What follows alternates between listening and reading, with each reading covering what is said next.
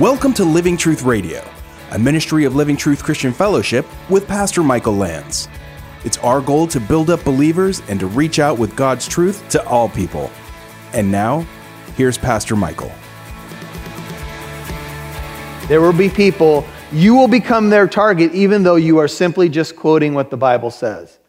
Interestingly enough, in Leviticus 16, on the Day of Atonement, they had two goats. They, had, they called one the scapegoat, and then one was a goat sacrifice for the nation.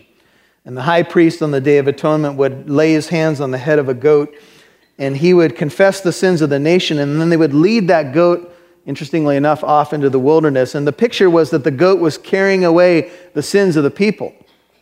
But they found something kind of like a dog and cat that you might not necessarily want to come home. they found that the goat turned around and started coming back to the temple area. So this was a problem because, at least symbolically, he was supposed to be carrying all the sins of the people. Not good when the sins start coming back. He's supposed to be the scapegoat.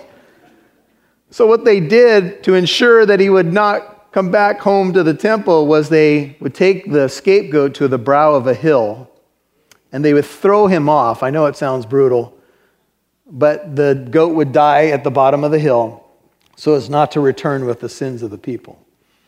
And in Jesus' own hometown, they took him to the brow of a hill, and they were intending to throw him off the hill. You see, Jesus is our scapegoat. And he's fulfilling this imagery in our Bibles right in front of our eyes. It's amazing. His own hometown didn't want to hear it. And we all, I started this sermon by saying, wouldn't it be cool just one day, right? Wouldn't it be cool to hear a sermon Jesus preached? Well, these people said, not so cool. Didn't like it. And they took him to the brow of the hill in order to throw him down. But passing through their midst, verse 30, he went his way and came down to Capernaum, a city of Galilee, and he was teaching them on the Sabbath. You see, Jesus, if you go back to Mark, would adopt Capernaum as his own hometown because his own people kicked him out. And Capernaum, Matthew 9, verse 1, became Jesus' own city, kind of his adoptive city. Um, Jim, if you're ready, I want to show you just a couple pictures of the area of Capernaum. So um, remember that much of Jesus' ministry took place around the Sea of Galilee, and Capernaum is a fishing village just on the northwest uh, upper uh, part of the Sea of Galilee. Kind of a diverse population. Keep on going, Jim. There you get an aerial view. So, not, not very big, but um, very significant place. If, if you've been to Israel, you know Capernaum is usually part of the trip, and you get to go to Peter's Fish House in Capernaum if you're a fish eater. And when they put the fish on your plate, it is looking back at you. So if you have problems with that, they have option B. You can order pizza in Capernaum. Anyway, let's keep going. This is an ancient synagogue that dates very early. In fact, uh, they don't believe that the, the ruins of the synagogue in Capernaum dates back to the time of Jesus, but they do believe that the lower portion dates back to the synagogue in Jesus' time. So, not the entire structure, it was probably built on top of, but the actual foundation stones, if you will, uh, date back to the time of Jesus. So, this gives you an idea of what a synagogue would look like.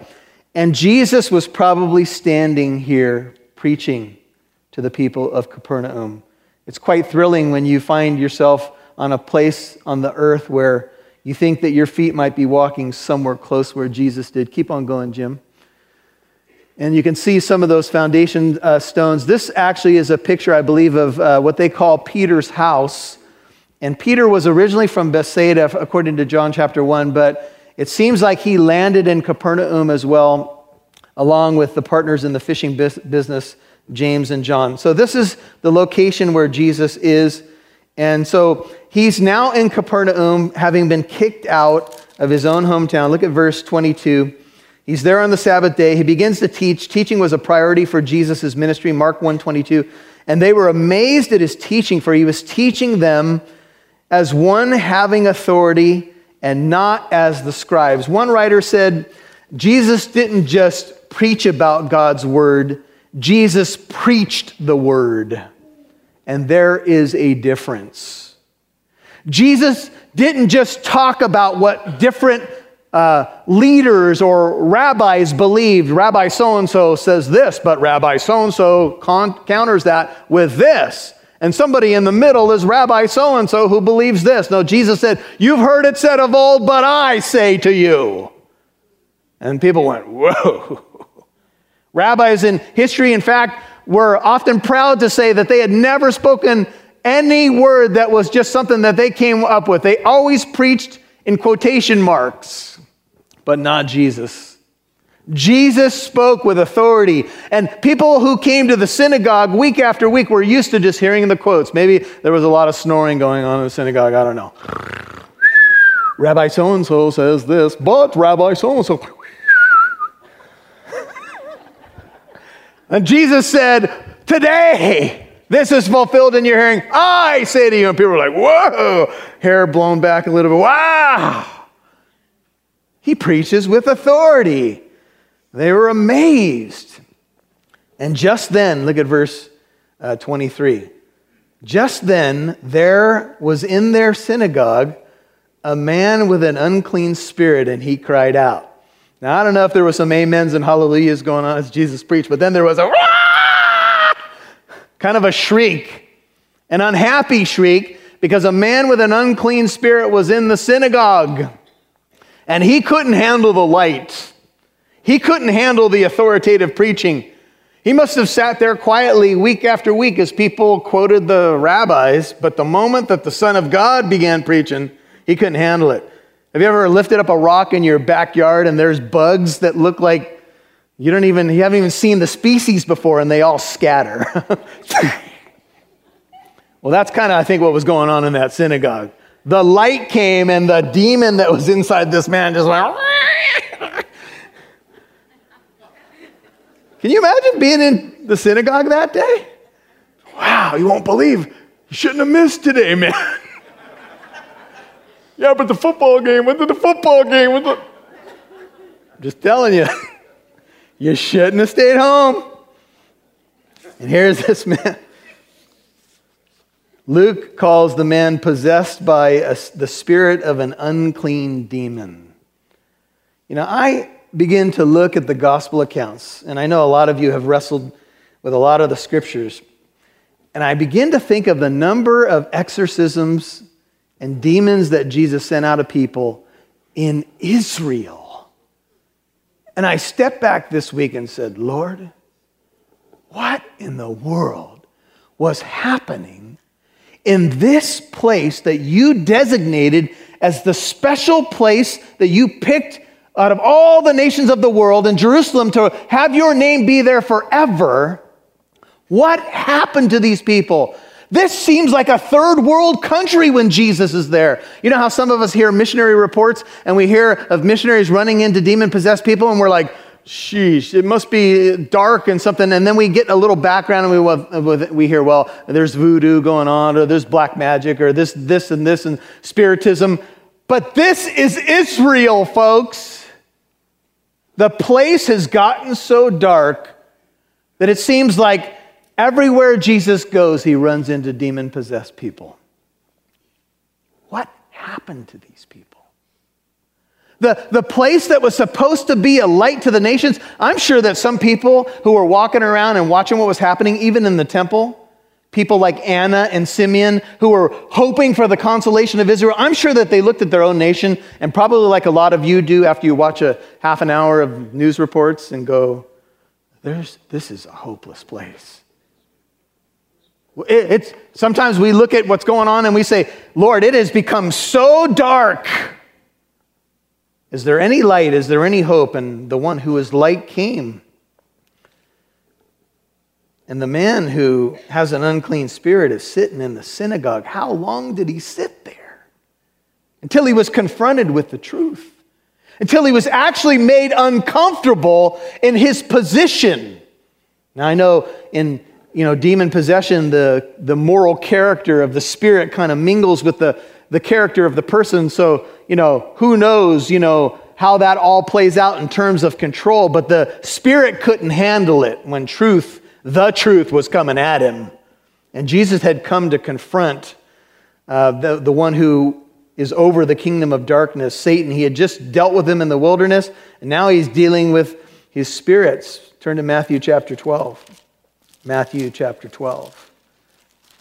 It's important that Mark sets this up this way because if Jesus can't deal with the demonic powers, then how can he set people free? And so look at this. This is Matthew 12. This is verse 43. Matthew 12, 43. Jesus says, Now when the unclean spirit goes out of a man, Matthew 12, 43, it passes through waterless places seeking rest and does not find it. Matthew 12, 44. Then it says, I will return to my house from which I came, and when it comes, it finds it unoccupied, swept, and put in order. Then it goes and takes along with it seven other spirits more wicked than itself, and they go in and live there. And the last state of that man becomes worse than the first. That is the way it will also be. This is scary, you guys, with this evil generation. And here's Jesus' point, and this is so important because he comes to the lost sheep of Israel and he has compassion on them. He looks at them in Matthew 9 and sees them scattered and weighed down like sheep without a shepherd. And he tells the apostles, he says, Look, pray to the Lord of the harvest that more workers will go out into that mission field. But the danger is that someone would come to the Messiah, hear the preaching of the Word of God, and maybe experience deliverance or physical healing. And we're about to see this, and this is very important to set up the rest of this message. Maybe experience deliverance from demonism or demonic possession and physical healing, but not be converted. The house is swept, but not occupied. So, yeah, it's been cleaned out of the previous problem. So, someone might say, Hey, I encountered Jesus today and I'm no longer ill. Or someone might say, Hey, my friend, I brought him to the synagogue service and he was delivered. But if the Holy Spirit does not come to dwell within that person, Jesus says something sobering.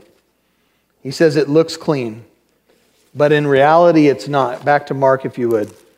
And in fact, the worse the, uh, the latter state of that individual might be worse than the first state. Wow. You are listening to Living Truth Radio with Pastor Michael Lance.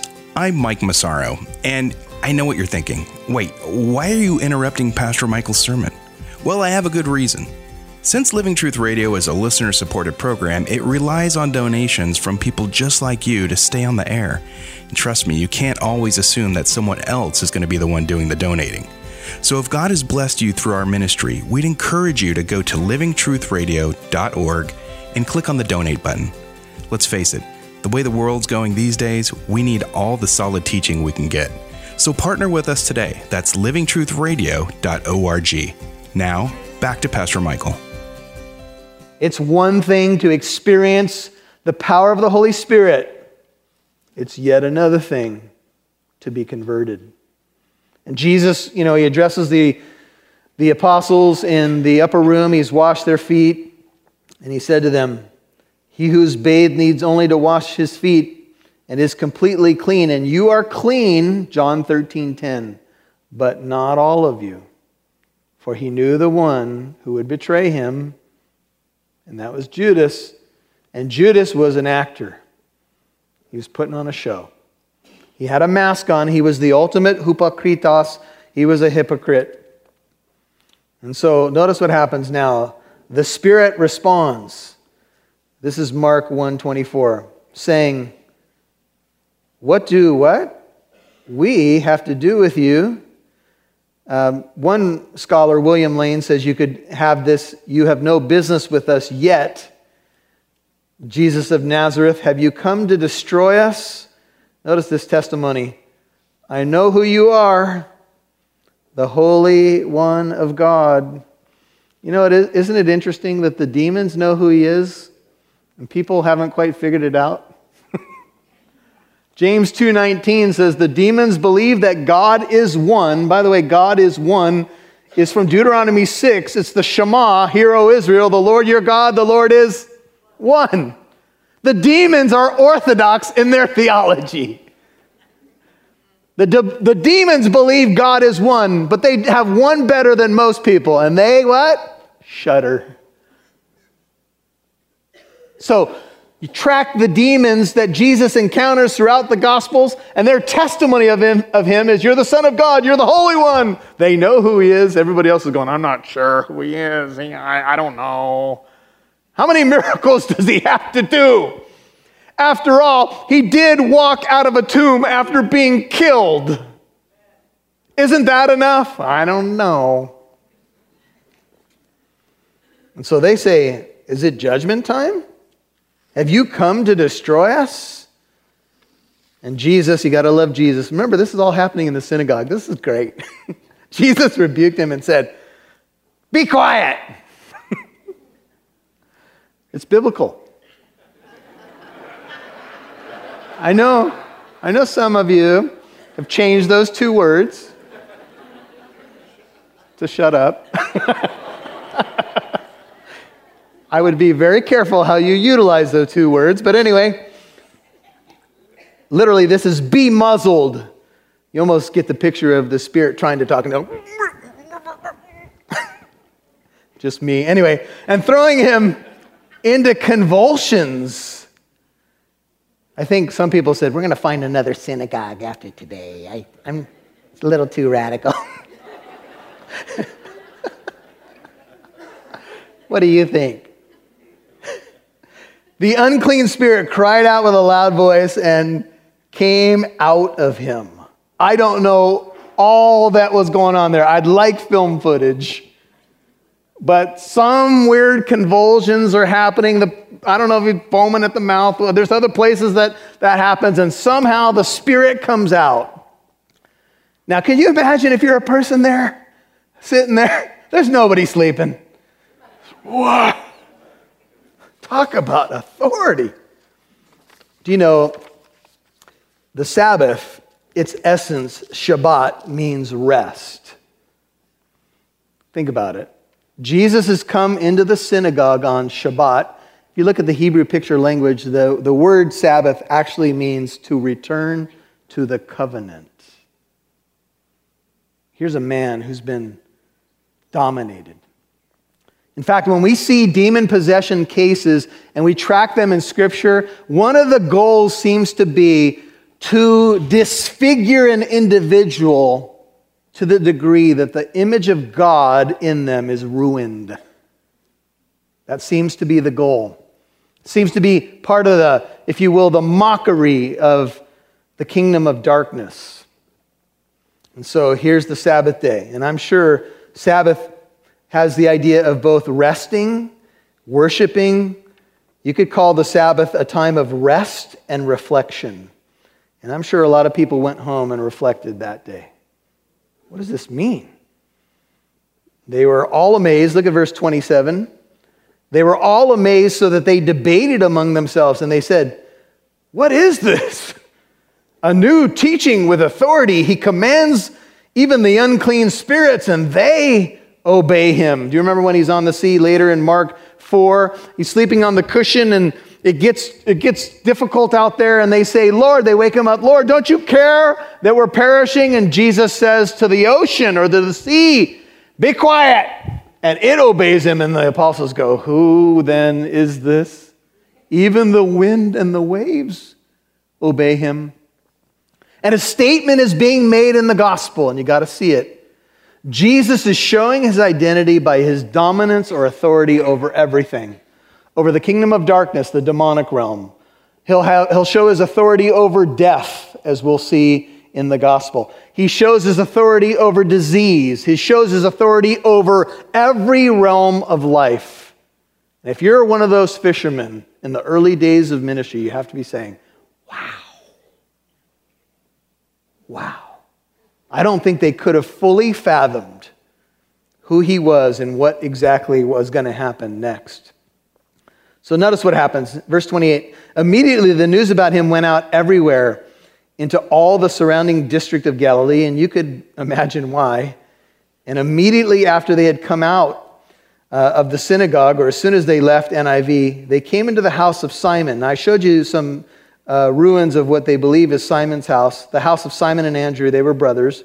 James and John were there, so that's the early fishermen, and they were partners in the fishing business. Now, Simon's mother in law was lying sick with a fever, and immediately they spoke to him about her. Now, when you got done with your Sabbath or Shabbat services, you had a meal at about noon, and typically the women would prepare that meal. So it's likely that uh, Simon's mother in law was supposed to be cooking the Shabbat meal, but she, and I don't know if they left her this way or if she was starting to not feel well and then it got worse, but she had a fever, which could be very deadly, especially in that day. She was lying sick with a fever, and immediately they spoke to him about her. Now, uh, you know, if you got a family member that's sick and you've been hanging around uh, the Messiah for a, a, few weeks or whatever it's been, you, you got to start thinking, hey, uh, it'd be nice if we could eat. Why don't we just tell Jesus? Sorry, that's the wrong motive. But anyway, no, the truth is, I feel really bad that my mother in law is sick. Let's tell Jesus. And so they did. They shared, they made request on her behalf, says Luke 4:38. Is a beautiful picture of intercession, by the way. When someone else is hurting, we go to Jesus and we say, Lord, we need your help on this one. Would you please touch my family member? A wonderful picture of intercessory prayer. They spoke to him about her, and he came to her. This is the beauty of the Master's touch, and he raised her up, taking her by the hand. And the fever left her, almost like the spirit leaving the demon possessed man. And she waited on them. This is the beauty of the Master's touch. Luke 4:39 in a parallel account says standing over her he rebuked the fever and it left her and she immediately arose and waited on them just like he rebuked the evil spirit he rebukes even fevers and they go and his condescension she here's the picture she's on a bed he looks down at her he reaches out a hand and he rebukes the sickness and raises her up and that's a picture of the incarnation. It's a picture of the gospel. This is what he does. He sees us in this position of being uh, dead in our sins and trespasses, and he speaks the word over us, and he raises us up to new life. And once he does, you can't help but serve him. And that's what Peter's mother in law did. She was touched by him. And uh, maybe, you know, uh, for the rest of the meal, as they served different portions of the meal, maybe she kept saying, Feel my forehead, feel my forehead. I was red hot. And then he came in and he reached down and was like, yeah, yeah, mom, mom, yeah, we know. No, no, go feel it. Feel it again. Go ahead.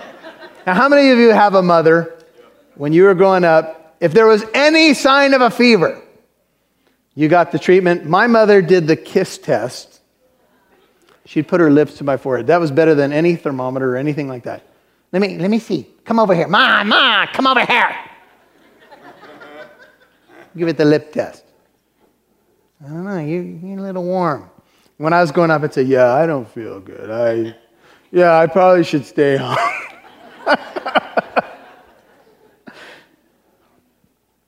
what a lunch that must have been. Feel my forehead. I think people in Simon's house probably were saying, after feeling her forehead, that's cool. Do you know that's where that phrase came from? That's cool.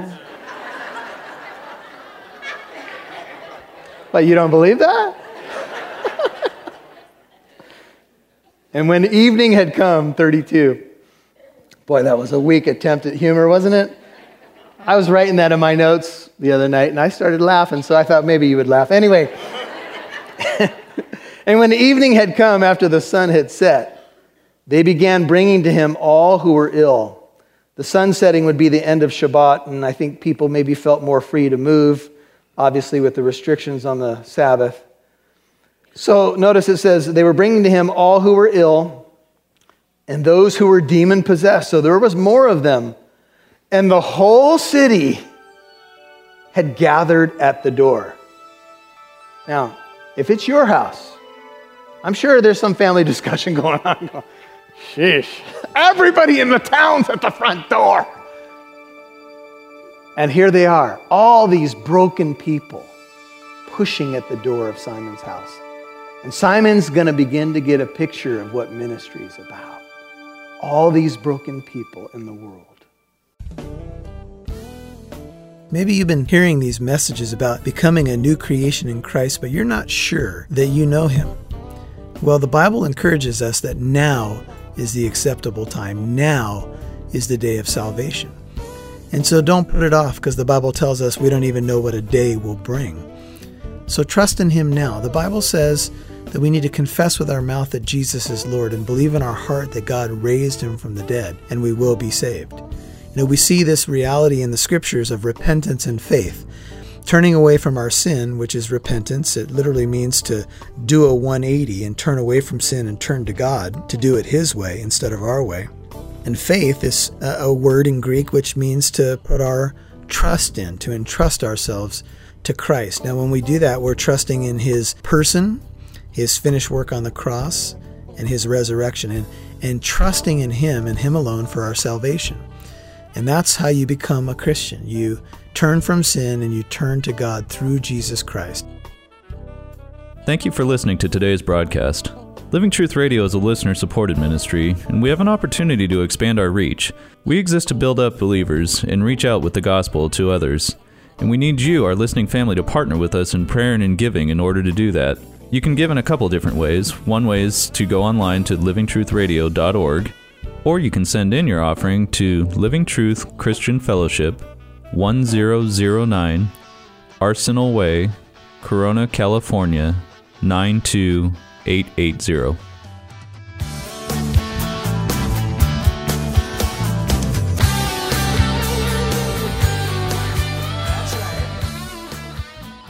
This is Oscar Santa Cruz, producer of Living Truth Radio. We have some exciting news. And we do have something exciting going on. We are going through a name change for our radio broadcast, and we're going to shift the name from Living Truth Radio to Walk in Truth.